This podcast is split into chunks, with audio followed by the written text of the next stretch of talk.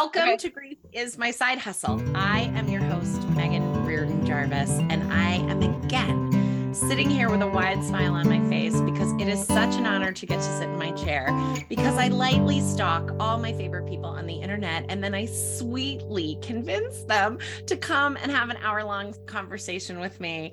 And today I have Julie McFadden, AKA Hospice Nurse Julie, who has been educating the wide world about the things that we need to know about death. She's here with me today. Julie, thank you so much. Hello.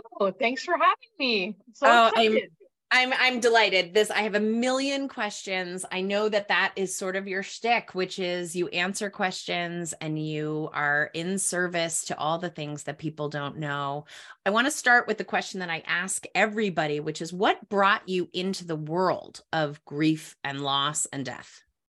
Well, I'm a nurse by trade, and I've been a nurse for 15 years. First, you know, eight or nine years I spent in the hospital being an ICU nurse. I had a very different career path. So I thought I never thought about hospice. I was going to get my NP or go to anesthesia and do other things. And as I was an ICU nurse, I started seeing this huge gap in our healthcare system about talking about end of life. We just weren't doing it in general. I'm speaking in generalities obviously, because some people are great at doing it, some people aren't. Some hospitals are great at doing it, some aren't.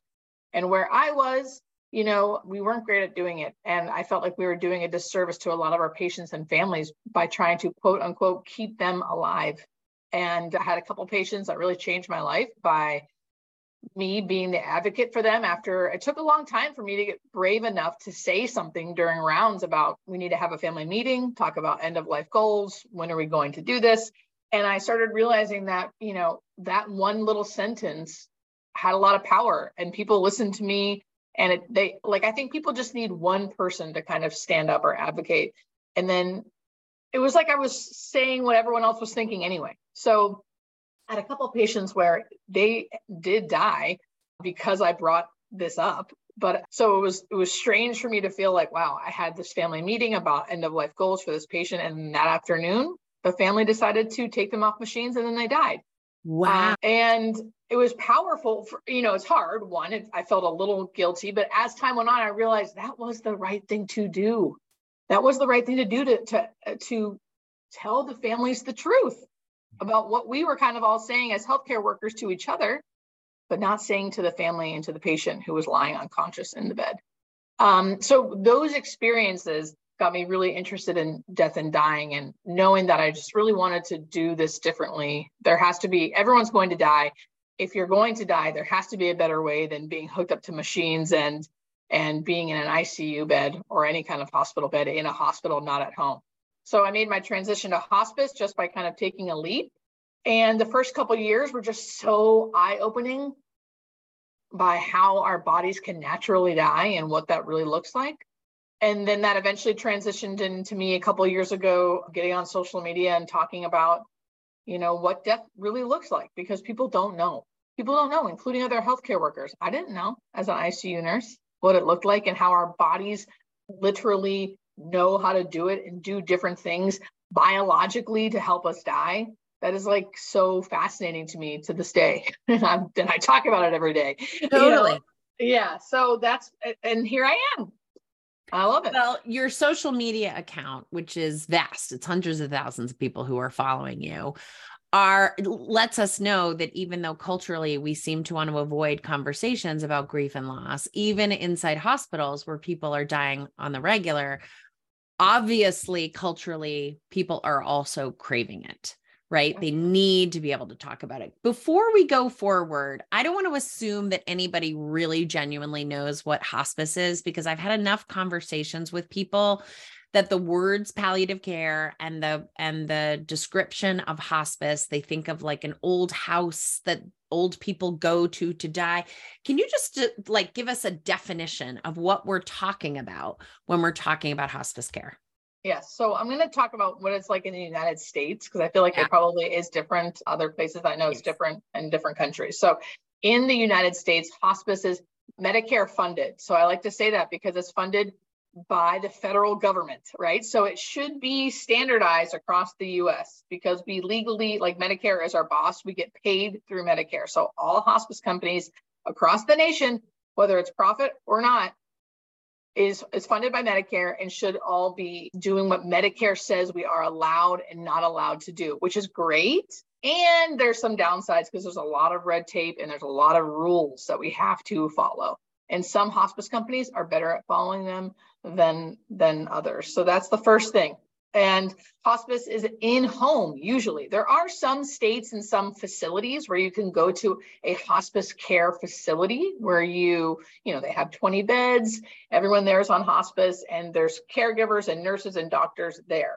But mostly hospice is in the home where the doctors, the nurses, the the CNAs, social workers, chaplains, we come to you in your home. But the mm-hmm. majority of the work falls on the family. You know, I would say 80% of the work falls on the family, the day to day caring for their loved one dying. And in order to be on hospice, technically, you have to have less than six months to live from a terminal diagnosis. And then, depending on the diagnosis, there's other criteria as well. So it gets really specific, and I could really talk about that forever and ever, but it's probably kind of boring, but that's the generality. Oh, That's and also last thing, you cannot be on curative therapy and be in hospice. So if you have some type of cancer, you can't be getting chemo and radiation and surgeries for the cancer and be on hospice. You have to do one or the other. So that is exactly what I was just going to ask you because yeah. my dad's experience with small cell cancer was that he was in a facility that was a rehab facility in the state of Massachusetts where some people were getting well, but basically he needed nursing care. And when it was clear that his body, you know, his system, his little superhighway was beginning to shut down, they sent him home. And my mom was not ready for the word hospice, which we understand to be the period of time of eh, care around end of life. The whole idea of this idea of like how you said your mom wasn't ready for the word hospice. Like when i hear those things as a hospice nurse one i always try to meet people where they're at and i understand right? Like hospice gets a really bad rap and even that word or even and i always try to explain it like and sometimes it works and sometimes it doesn't and that's okay too. Where like i always say like you know everyone has an end of life journey. All of us are going to have one. Like we don't know when so and so will for sure die but we do know just through what's going on that, that that that it's coming up. It's coming up and and hospice can help you hospice can help you with that right? Like uh, at the end of the day you just don't want your loved one to suffer. If if death is inevitable unfortunately in this situation the best most people just don't want their loved one to suffer. So like hospice is that is that group.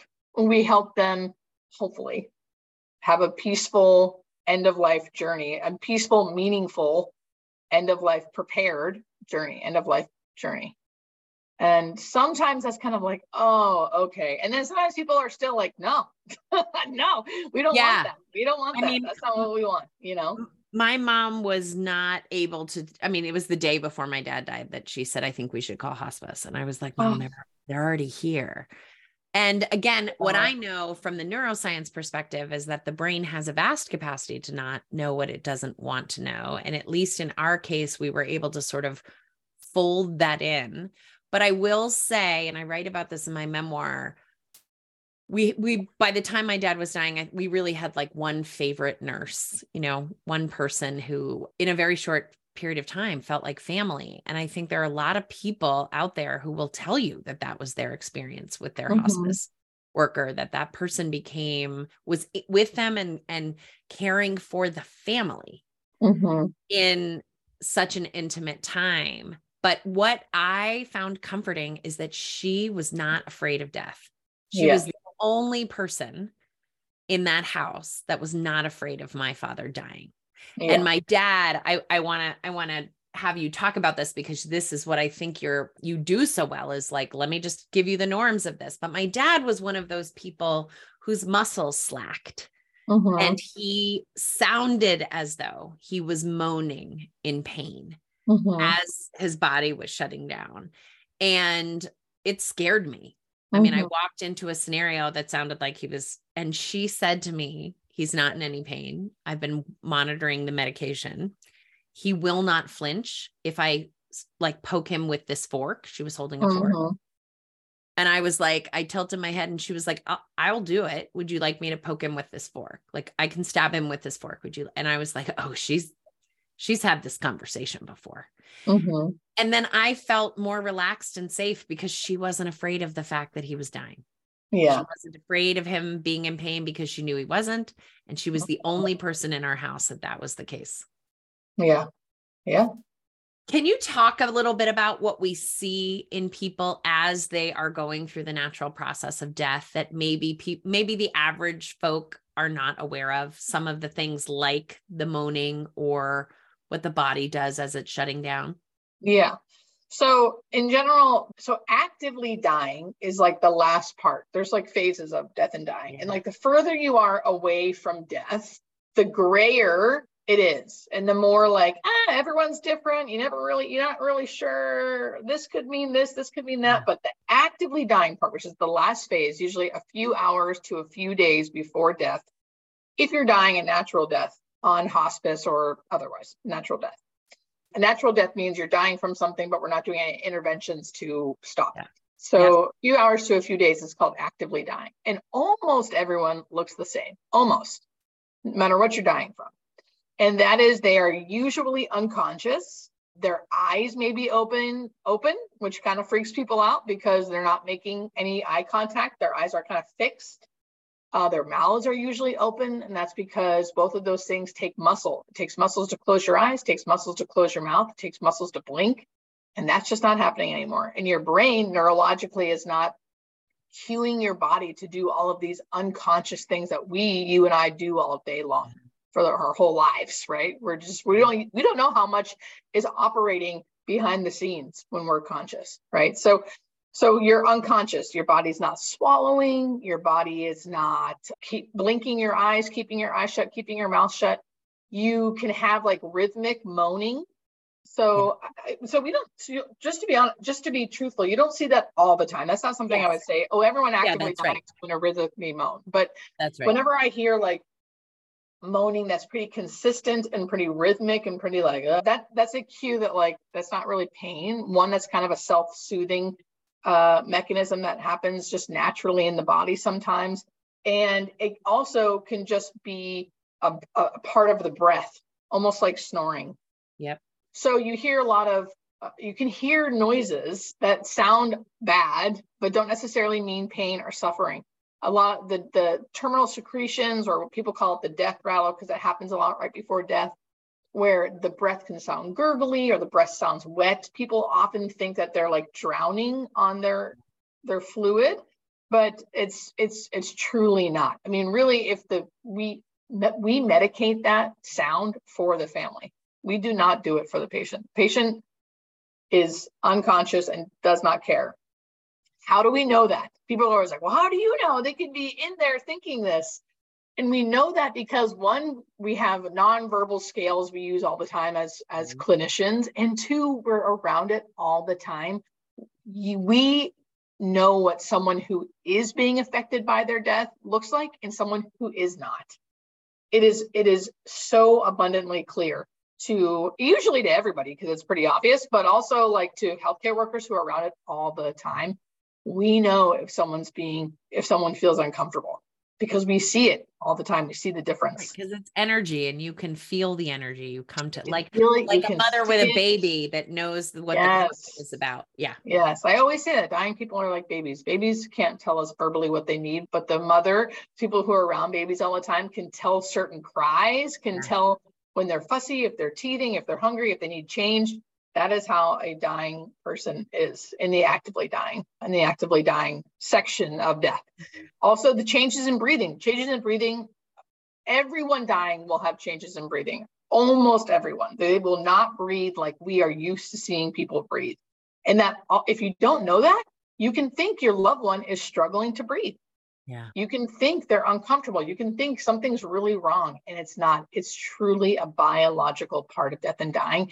And it's all, I mean, scientifically, it's all because of like your, we have, our bodies are so are so specialized. And like in the ICU, we would constantly measure blood gases. You know, how's their pH? What's their O2 level? What's their CO2 level? It has to be this perfect balance for you to be functioning at a, a live level, right? Mm-hmm. And when you when mm-hmm. that's not happening, all of those things start slowly changing purposely so you can die yeah. because your body's dying. Like your body's doing it for you. Your calcium levels go up, so you get sleepy. So your your your blood gases and stuff that's all changing. So it's making you breathe different because your CO2 levels higher, your O2 levels lower. Like things are happening in your body chemically that's making it happen. And if you just let it happen, and that's the it's like the most natural thing you can do. That's what I always say to families who are like, what can we do? Or what should we do? It's like you ask yourself, are they clean? Are they safe? Are they comfortable? If they are, you do nothing. You're just with them. And if hmm. you're wondering, and the reason it's like, well, are they comfortable? Right? Because they're breathing weird, they sound weird, they look different. That's where the hospice workers come in to help educate and say, no, no, no, this is normal. They look okay. They look okay. Changes in body temperature, hot, cold, a little more purplish, a little more reddish, just depends. All of that's all of that's normal. But how would you know? How would anyone know? Like no one knows because no one tells anybody. So well, and what and what we get instead are like, you know, TV shows that show yeah. us something that is not real. And so, you know, there's I had a discussion with the palliative care doctor, Kathryn Mannix, who you might know over in the UK, and she made this sort of historical argument that you know when people used to die in the home we were just better educated by the experience of it and because for lots of reasons, we do more of that away from the home, or we do more of our sickness and illness away from the home, people are just not as well equipped with the actual experiential energy of knowing what it's like to see someone dying. And I have to say, again, like I worked in a hospital, I had seen dead bodies. I found the experience of being with my dad as he was dying, like his hands curled up, lots of things that later I was just curious about it. And so I spoke to doctors and they were like, well, you know, the muscles do these, they were describing how the body naturally dies. And that's yeah. essentially what you're saying, which is the body knows how to die. And we may, as we watch that, find it startling and upsetting because we haven't seen it, but they didn't do it like this on Grey's Anatomy. Yeah, exactly. It doesn't mean it's wrong and i i really again i appreciated having a the hospice worker there saying this is what happens. Like and and she said things like his his breathing is going to elongate. There'll be some periods of time in between his breaths. So you know she was just sort of like helping us with our expectation because she knew kind of it's like you're in a foreign land and you haven't been here before so we're going to tell you what the culture looks like. What do you find when people are coming to you in distress, what is it that they want you to be able to tell them? What are they looking for you to say about what is happening or what did happen in the death of their loved one? Yeah. So when I'm an when I'm an actual nurse, like going to right. see my patients and stuff, a lot of times I try to preemptively educate, right? I try to preemptively get ahead of like what they're going to see so they know what's normal, what's not normal because like i said before you know there's not there's not usually a nurse there 24 7 i think a lot of families are pretty surprised by how alone they probably feel. That's yeah. one thing i wish medicare would do is allow to have a 24 hour nurse all the time or at least during that actively dying phase uh, just to have some and that might not always be necessary. Some families are better or more used to it than others or have been through it before or whatever. It just depends. But in general just to have someone there, like you said, to say, this is okay, this is normal, don't worry about that. This is what, you know, but we don't always have that. So I try to preemptively educate. Now on social media, yeah. So many people come to me. I mean, I would I would say on a daily basis, and I can't answer everybody, unfortunately. So I'm glad I'm here just sort of generally speaking about it. People want to know, did my loved one suffer? I saw this, this, and this. Were they suffering? I they, they did this weird movement at the end. Were they suffering? These really intricate little things where, you know, people hang on to what their loved one's end of life looked like and were they suffering? Are they okay? And my general answer for that and the reason why i don't do like one-on-one sessions to answer these things is because i feel like i i would be taking advantage of someone's grief yeah. because i think that's a lot of grief it's just people are just grieving and they need to be reassured continuously that their loved one was okay and overall what i'll say is usually the answer is all of that sounds normal, whatever they witnessed, right? Because a lot of the things you witness, the loved one, they just don't know what death looks like, so they associate it with suffering. And the other thing, when when they do, when bodies that are dying do things that I don't normally see, I still think they're not suffering because, for the most part, I mean, every once in a while, there's weird things that happen that you yeah. can't explain. I don't know. But like in general, like weird screams or I love one, we thought they were dead and then they suddenly gasped and then they died again. You know, what was that? Were they okay? In general, like Barbara Karnes, who I love, describes dying like a laboring process. Yeah. You know, like during labor when you're giving birth, your body's doing all types of stuff, right? Like that you're not you're not even you're not privy to. You're like I don't know what's happening, but this is all happening so this baby can be born, right? And the baby's doing a bunch of weird stuff to be born. I don't like using labor because then people associate it with pain. And I don't think dying is actually painful. Diseases you die from can be, but death itself, not really. So I just say, like, all the weird stuff you're seeing at the end of life, it's okay. Especially, especially if the loved one, if your loved one looks like they're basically sleeping, but they're still doing weird snorts or a gasp or a yell, even. A lot of times people do like a single yell at the end of life or like a silent scream at the end of life, which sounds scary, but it, it's all normal. And I think the reassurance part of like, I just can't, I just need a lot of reassurance that my loved one is okay is just a part of grief, right? Uh, that 100%. you just need, you just need this reassurance that like, tell me again, tell me again. Because then your brain at night goes, did I give that medication? What if I gave too much? Did I, you know, that, and people just need to be reassured that like, it's just hard it's yeah. just hard sometimes. And losing someone is hard and grieving is hard. And we don't ever talk about it. Or we want, at least for me, I really relate to like, I want to be, I want to be comfortable and feel good all the time. Like, I don't feel comfortable. I don't feel good. This feels bad, whatever. And I want to be out of it. Or 100%. did I do something wrong? Because now I feel really bad. So what did I do to feel bad? How do I get out? You know, it's just so uncomfortable to be uncomfortable. I love what you're saying because I feel like you and I are kind of like the hand in glove in this because you're talking about the normative process of what the body does to die, which sounds like it's pretty wide that there somebody might do that quietly, someone might scream that there's a wide yes. range of normal. And when people come into my office and you, and you have also said this which is you're not doing as much one-on-one that you want to be able to sort of educate the masses. I do fewer sessions that are one on one and talk about this in a more general way now partly because I want more people to know I want to be more efficient with my time. Yes. But what I'm talking to people about is what is the normal experience of grieving? And so I did this thing when my dad was dying. I knew he was dying. He had small cell cancer. We had a pretty clear understanding of what the trajectory of that particular very vicious kind of cancer. People don't usually live more than a year. So the clock is ticking. So I spent a lot of time going back and forth to see him from DC to Massachusetts. And I said to my husband, I just don't want to have any regrets when he dies.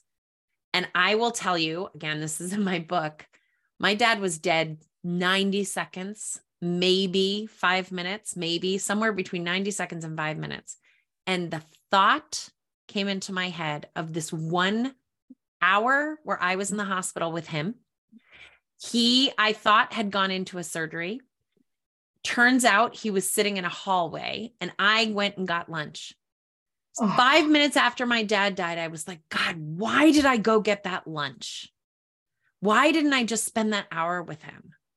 And I had this like, like ringing energy in my body and was like, oh shit, you don't get to skip regret regret is part of the grieving process. Oh my God. Right? You got to go over, right? And I had a similar experience with my mom. You know, I've sat with so many people who have told me very painful stories about how someone died in a car accident, uh, drug overdose, you know, murdered, very terrible stories. And then they are suffering with all the things that they didn't do right? Why didn't they call them? Why didn't they? My mom died. She went to bed in her favorite pajamas. She had her rosary in her hand. She went to sleep and she didn't wake up. And she and the person that went to find her, she had hours before gotten a blessing from her monsignor. She had talked to all of six of her children that day. And the person who found her body was the person she would have wanted to find her body. The most perfect death there ever was. And the very first thought I had after my mom died was, It's your fault she died. Mm. And I knew in that moment that that thought was like, like a little ribbon that I could go follow. Go spend all your thinking, Megan, about all the things you should have done differently, because here's the other choice in grief figure out how you're going to live in a world without a person who's been here your entire life. Which is harder? It's way easier to come up with a thousand reasons to blame myself. I I can do that all day. And if I do that all day, I don't have to think about this other thing that I can't even possibly imagine in this moment. So I spend a lot of time just educating people on what is the purpose of those terrible thoughts and fears and questions that you have. Because again, we don't tell people enough about grief and loss, what it's like. And when people come in and they say, I feel crazy, I'm like, yeah, no, actually, you are a little crazy right now because your brain is having these reactions to try to protect you. So you're not thinking straight, you're not formulating memories. And then you can see them go, like, oh my God, okay, okay. Mm-hmm. Right. Oh, Just to relieve from the education. I want to like my first, my first, my first instinct is to be like, fuck, that's like just swear and be like, that's so good. Like I'm so I'm so vulgar, Megan. Oh, uh, we love all the f words in here. We we all with the like, sh- with the shits and the swearing. Shit, this is so good. This is so good. And also, like even hearing you say your innermost thoughts right when they die or 90 seconds after they die is like so relieving, yeah. at least to me, and I bet everyone else listening, because we don't want to tell people, right? Are we don't want to tell people that we don't want to mm. tell people like people who we think people who say, "How are you?" You know, we're like, "Oh, we're okay." When they ask about the grieving, "How are you doing?" Yeah, they don't. I don't think they really want you to say the first thought I, you know, I'm yeah.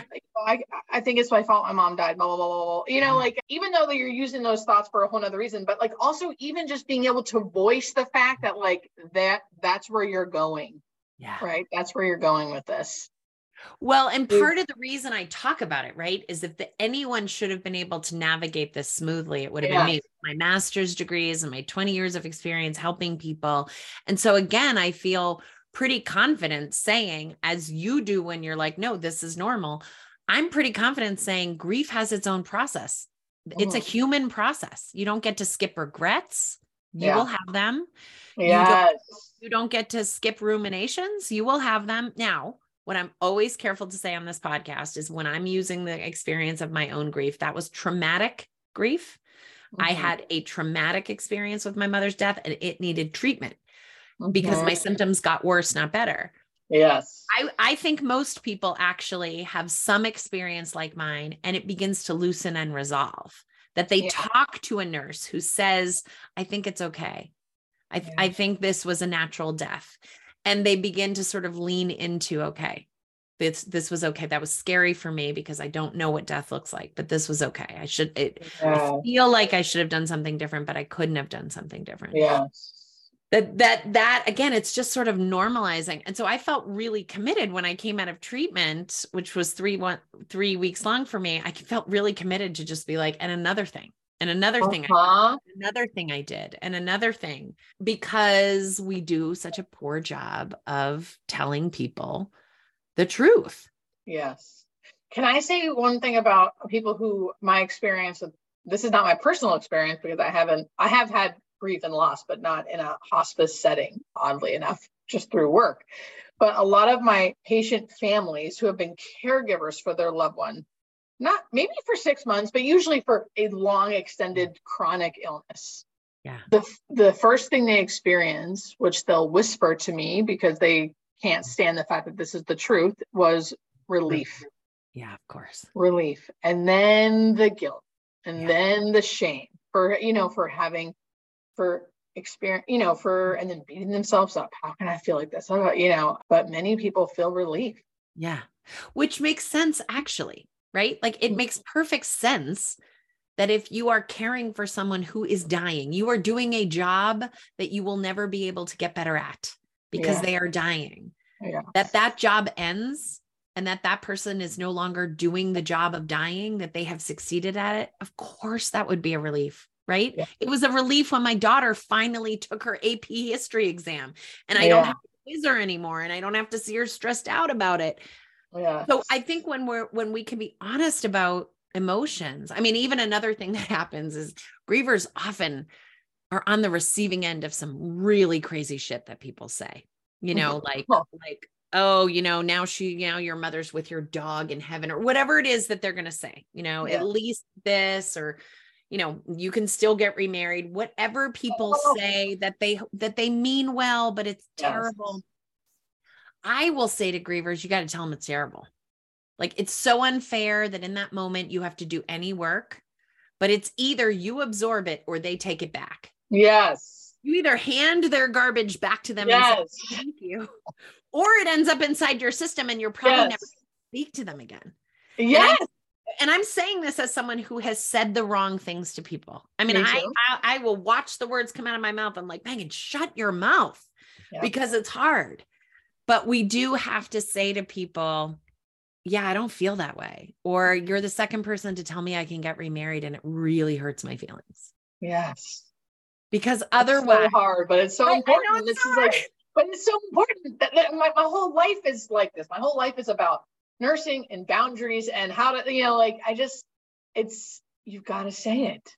You know, I just went on a podcast. Sorry, we're getting a little sidetracked, but I think this is really important. I like a sidetrack. I'm in for a sidetrack. I, my best friend died when I was 17, right? Tragic accident, horrific. And it took me years. I mean, it's not not like years to get over it. Just uh, grief changes, but like years I hung on to. I didn't even know I was hanging on to. There was always this like pit in my stomach, and I always thought it was like because she died, da da da. You know, survivor's guilt, all the things, and all of that's true too. And I could cry just think I could cry just saying right now because like the relief that came when I realized this. And I was mad at her, not mad at her for dying, not mad at her for dying, mad at her because I was 17 and she had been distant from me. Like things had happened in our best friend relationship that we had never addressed, right? And then she died. And then it was supposed to, none of that's supposed to matter because she's dead and and that's it. And now all of, but it still did. And it took me, I mean, I was probably 30 years old when I had the relief of realizing that I, I could cry because I was mad at her. I was, for something silly like that I never got to address with her. And I was carrying that that feeling around of like, I'm still fucking mad at you, bitch. You know what I mean? And Right, you never got to resolve it. You yes, never I never got yeah. to resolve it. And then on top of that, trying to hide that that's what I was thinking and feeling and the guilt of being still mad at her, even though she was dead. And it's so silly. We were 17. Who cares? Like, but it, mattered. It mattered. And the second I was able to like voice that and like feel it, it was like such a relief. Oh such my a relief. That's so important what you're saying because I think part of what happens with grief, like you lose your very own relationship with your best friend. No one loses that. There, Mhm. many people may lose her, but they don't lose your relationship. And everyone's relationships are imperfect and very specific. And I think what happens when there's a death is like, you know, suddenly the person becomes a grander version of who they were. And it's all a complete tragedy. Like even when someone's 98 years old, we Yeah. bond like this is a tragedy. And the part of us that we can't speak to ends up like shoved way on the back of the bus. And the thing Mhm. about feelings are if you don't, if you, if you push them to the back, you'll create a little bit of shame around them. Like Mhm. they're not okay to have. I'm really sorry about your friend. That that's a lot at 17. Yeah. When my grandfather died, my very first thought I had, because I was 14 and I was about to go away to boarding school, was, oh, I'm going to miss my orientation to boarding school. Mm-hmm. And then I felt like shit about that pretty much until a therapist said to me, like, asked me, have you ever had kind of like irrational thoughts when someone dies? Like the very first thought is something like either angry or crazy. And I was like, yeah, my grandfather died. I was like more worried about how I was going to get to school. And I was kind of pissed I was going to miss my orientation. And then I felt like a completely shitty person because, but that also makes sense to me now as a 48 year old woman. A 14 year old mm-hmm. is worried about school. They have to, that that doesn't no longer matter just because my grandfather died. Whatever right. tension you had with your best friend was real. Mm-hmm. It was mm-hmm. it was true. It was part of your relationship. It doesn't just drop away simply because she's not here. Right. Right. right. I mean, that's mm-hmm. that that these are all the things that we don't talk about. You just right. said something that I want to ask you about because I get asked it all the time and I used to lie because I felt like I was supposed to lie. And now I just tell the truth, which is I know nothing. You just said I haven't had a grief experience in hospice. I have in my in my life. Can you talk to us about how that works as a trauma therapist?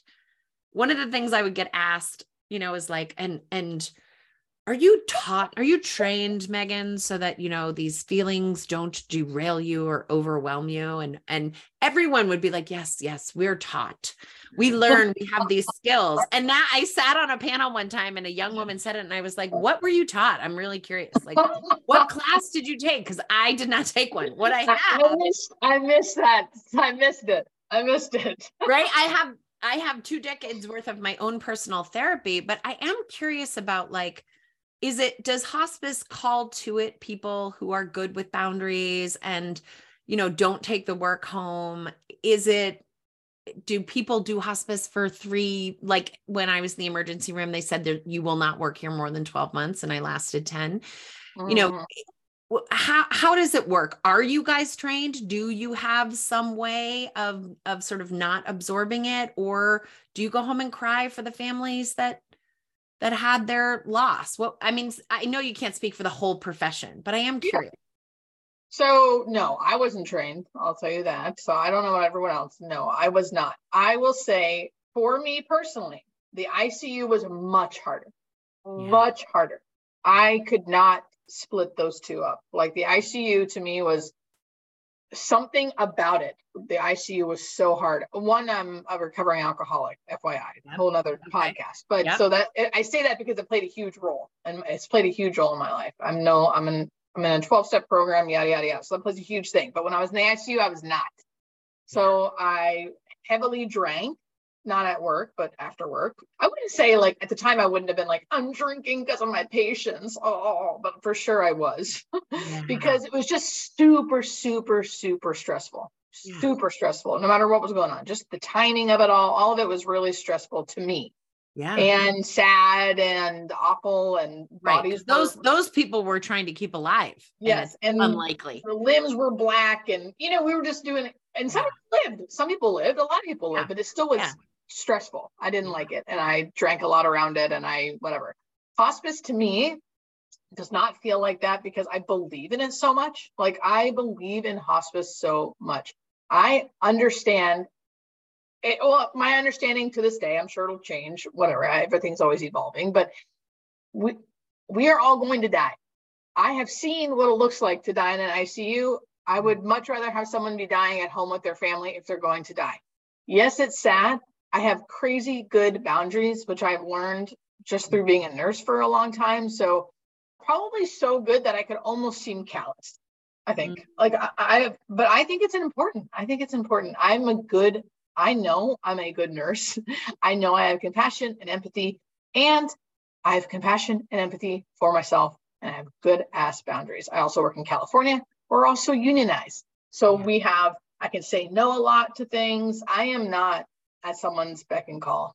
I'm not, and I'm never a nurse at there 24 7. I will not answer my personal cell or my work cell if I'm not working. I won't answer it after five. I won't, you know, like I do things so uh, it's not that I'm not attached. It's like I have to have boundaries. And there are times when I will overstep those boundaries for whatever reason. There was a family I can think of that was doing the death with dignity where a man was drinking medication to end his own life because I live yeah. in California. We can do that. Yeah. And I overstepped my boundaries. And I can tell because I was down for two days. I couldn't work. Like I could not work, couldn't get out of bed, crying. Just because, not because I was so sad he died, but because it was so profound and so mm-hmm. like he was up and living one day and then drank this thing and was not and i was there for the whole thing and and it wasn't even really sad it was just like this wild thing to witness and yeah. And i worked later than i needed to. I stayed longer. I, I came in earlier. I did all the things that i would normally never ever do. And i was i couldn't work for two days. Literally I did not work. I called it at work. I was like sorry i can't do this. I need this. I had to stay home and like cry and and that's okay too. But so that was really long winded. I have really, really crazy, yeah. crazy boundaries. And because, and I don't think it's wildly sad because the grief, I feel like the grief is somewhat removed from me. Like when I witness someone dying, which, and I see the loved ones crying and, and, and all the sadness and the grief around me, I still see because I'm not the one who's I'm losing the loved one. I still see like the love mostly. And to me, I will leave my I will leave that house, and go to my car and cry, but not from sadness, from yeah. overwhelm of beauty. From like that really, it actually feels like a like talk about woo woo or, or, whatever yeah. you were, yeah, the spiritual side of it. To me, it really feels like holy shit, I just witnessed what life is all about.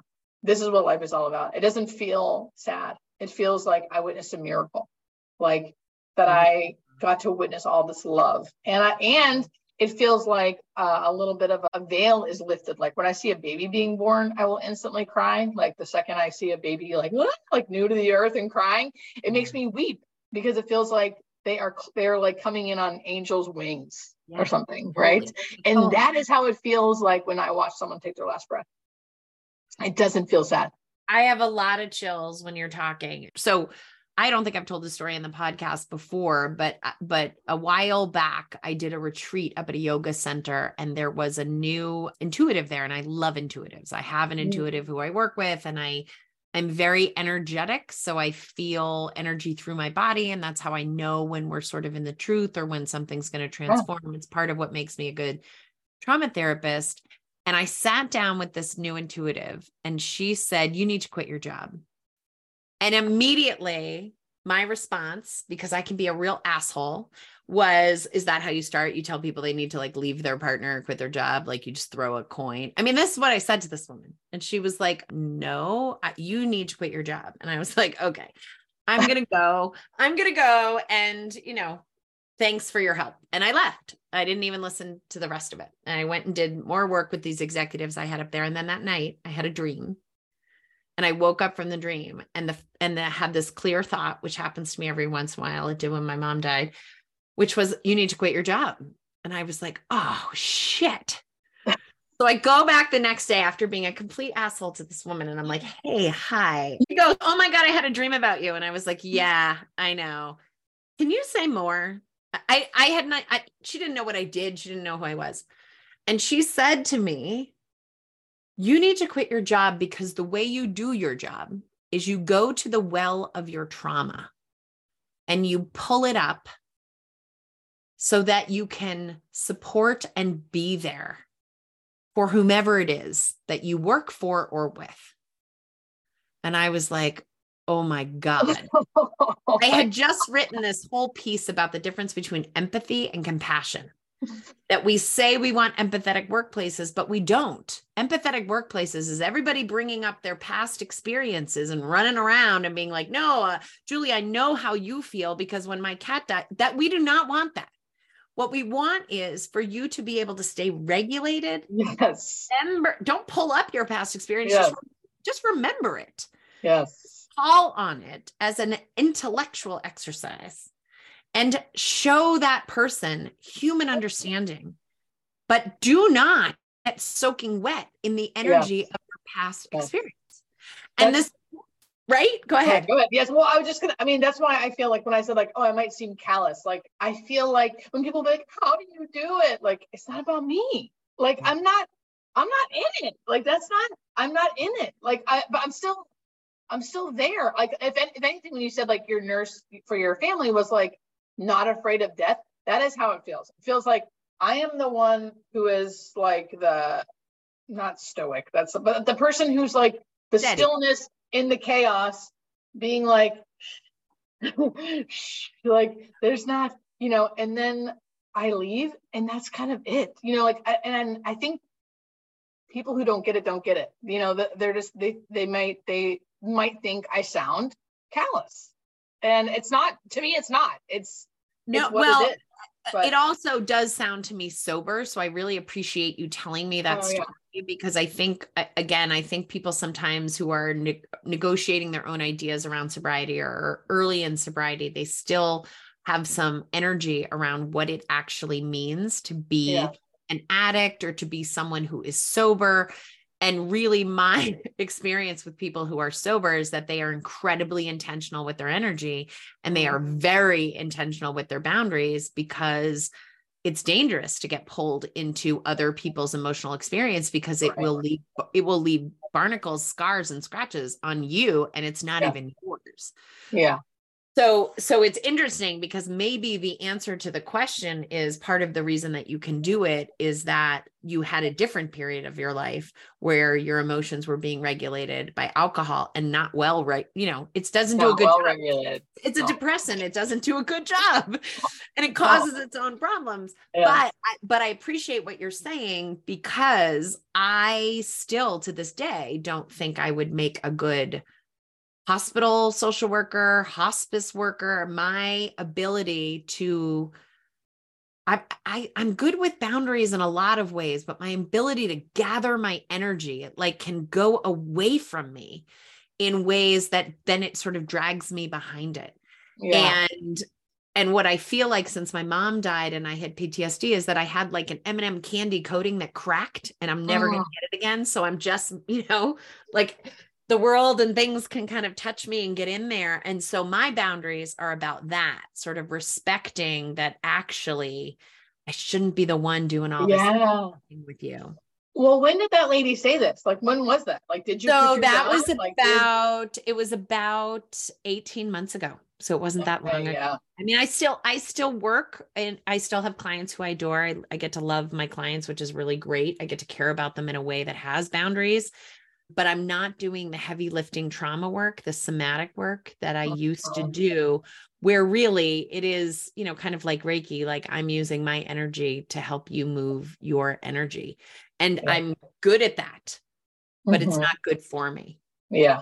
So I'm trying to use other platforms to talk about what I think is really important. It doesn't, it doesn't, you know, you and I have been talking and I still have the hot and cold and I end up having to kind of regulate regulate that but it doesn't it doesn't drag me the way yeah. some of the trauma work does. Can you talk a little bit about the the choice, the decision to start talking on the internet and what that has been like for you? Because you got a big um, following, and I imagine people have a lot a lot of questions and yeah, it was so it was almost two years ago, almost two years to the day, and I had probably a couple weeks to a month before I had had a couple friends go through their parents dying, and they were close friends. And I was helping them through that and talking to them and saying certain things and their reactions to the things I was saying about like what what death looks like and oh that's normal and this is why this is happening and da, da, da, they would be like oh my god like they're my really close friends and like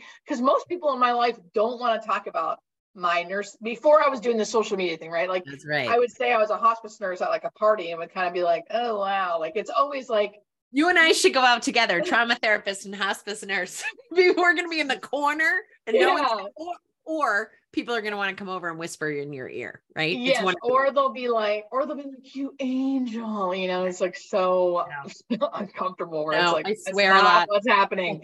But so they would be like, I can't believe you know this stuff. And like, how do you know this? And I'm like, dude, this is what I do every day. Yeah, like, this is, you can call me, like, just let me know. I'll help you, whatever. So my one friend in particular was like, you need to tell people about this. You need to tell people about this. People need to know about this because my family is losing their freaking minds. And I mean, not to talk bad about their hospice nurses, but most hospice nurses are great and theirs were great too, but they just weren't hearing it how they yeah. needed to hear it for yeah. some reason. Yeah. From their hospice nurse. Yeah. So then I was telling him, and they were like, you need to tell people, people need to hear this.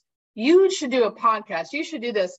And at first I was going to do a podcast. And then it was like, I'm so that i mean people won't believe this but i'm actually really bad at stuff like that like like technology and like editing and microphones and i believe you i don't know what i'm doing so i realized like that's pretty hard and then i went home to see my nieces who are 12 and 13 now and they were on tiktok doing dances and things Technology. yeah right and they wanted me to do it with them and i'm like making fun of them and teasing them about their new little app that's silly and I did, you can find these TikTok probably somewhere. I'm on TikTok, like doing dances with my nieces. and I got only right. And I got TikTok to watch their TikToks.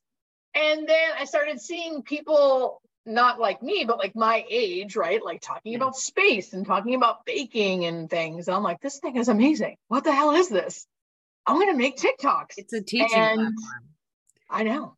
It's really, it's very addicting, I will say. I mean, it's like not probably not the best for me, but but yeah, so I made TikToks being like, I'm going to try to do TikToks on death and dying on TikTok. And four days into it, one went viral and I got thousands and thousands of followers. And that, the next video went viral and mm-hmm. thousands of more. Like it was one of those things, like I was talking to you earlier, where it was like, it feels like it just happened to me. Yeah. And I was excited and validated to see that like people maybe are ready to learn about death and dying. Yeah and it's been it's like these past two years have been like this wild ride that i never could have ever imagined ever imagined well i mean what i'm so grateful for because i'm one of those people who watches those tiktoks and again the you know i'm not the average bear about even death i know more i i'm learning new stuff all the time i mean you posted a video the other day with some warnings about someone's breath while they're dying i mean it's so educational. It's so important. You are also going to be writing a book, I heard. Yes. And I know you're re- running a retreat. Tell us about what these TikToks have been, have led to for you, other than just, you know, adoring fans who are grateful that you were teaching them stuff they didn't already know. Yeah. So I'm well, the book. So I am writing a book. It's being published next year. I'm currently writing it, and I have an editor. And you know, we were talking earlier about how how long it takes to write a book. Who knew? Long time. But yes, yeah, so I am writing a book. The book is going to be like my TikToks. It's just sort of like another way for people to get this information because not everyone likes to be on social media, right. especially TikTok. So that's coming out next year. I'm super excited about it. It's been wild. And then I've met friends on social media, other hospice nurses and doctors amazing. who are so amazing. Nurse Penny, hospice nurse Penny, who's also on TikTok yeah, and all social media. Her. We are like besties. Ugh. We have met on TikTok and we are truly, we talk every day. And now her and I are going to be doing a retreat oh. in North Carolina. I know. I've never been to the retreat center. At the Center for Living. Yes, center, have you yeah, been? Yeah, I have. Yeah, and Boone. North, Boone, yes. Yeah, it looks amazing. What you don't amazing. know and you can't see on the site is there is a huge pagoda temple. So be ready for that. Like, okay. yes, there's a retreat center and there is this giant white temple wow. right there. I I was I didn't know. I didn't know that that was going to be. I didn't know either. And I, yeah, so her and I are doing a retreat this fall. I have a website, hospicenursejulie.com. We that really put that in the show notes for anybody yeah. that's looking for it. So, like, that can keep you kind of track of like the retreat, the book when it's coming out. I like to put like special videos up there because some people want to see, it's kind of hard to navigate the videos, right? So, right. my website's like an easier place to kind of navigate the videos. And I'm on all social media platforms. So I like talking about that because I do like one to three minutes on like Instagram and Instagram and TikTok, but on YouTube, Facebook, I do longer form videos that are actually professionally done by these two guys who I love. I love them. And you know, I'm just sort of letting things unfold. I'm just letting things unfold and seeing what's happening. But those are the two main things right now: the retreat and the the book that I'm just I love. Really I really, um, I love talking to you. I could talk Me to you all day, and Same. I hope I hope we do something. I hope we find a conference or we're going to end up in the same bookshop. I know that at some point. Yeah. Uh, but I really appreciate also the way that you're talking about for people to hear that sometimes when you're kind of like called into purpose, that it doesn't have to it doesn't end up being that hard that yeah. that things come to you and curtains fall away. And if you can sort of call on your courage to go do TikTok if that's what you know if that but but it, you don't have to know all the things. You just have to you just have to care about your corner of the earth yes. move forward if you have something to say say it. If you have yeah. something you know like like really i i i all of the things that are happening right now it truly feels like and i used to hear people say this and i would get kind of annoyed but it Me does too. really feel like i not do like i don't have to do anything like yeah. I mean, I do do work for it, but it doesn't no, no, feel no, like that. I know. I mean, I've it seen really doesn't feel like working that. all the time. But what you're saying is, uh, my friend, my friend Laura Perry says, you know, is it hard for you or is it bad for you? Like things can be hard, but that doesn't mean they're a problem. They're just, you know, we're working a lot. We're trying eh, really hard. What you're describing as your work, you're doing a lot of work. You're writing a book. You're organizing these retreats, yeah. but it hasn't been hard yes.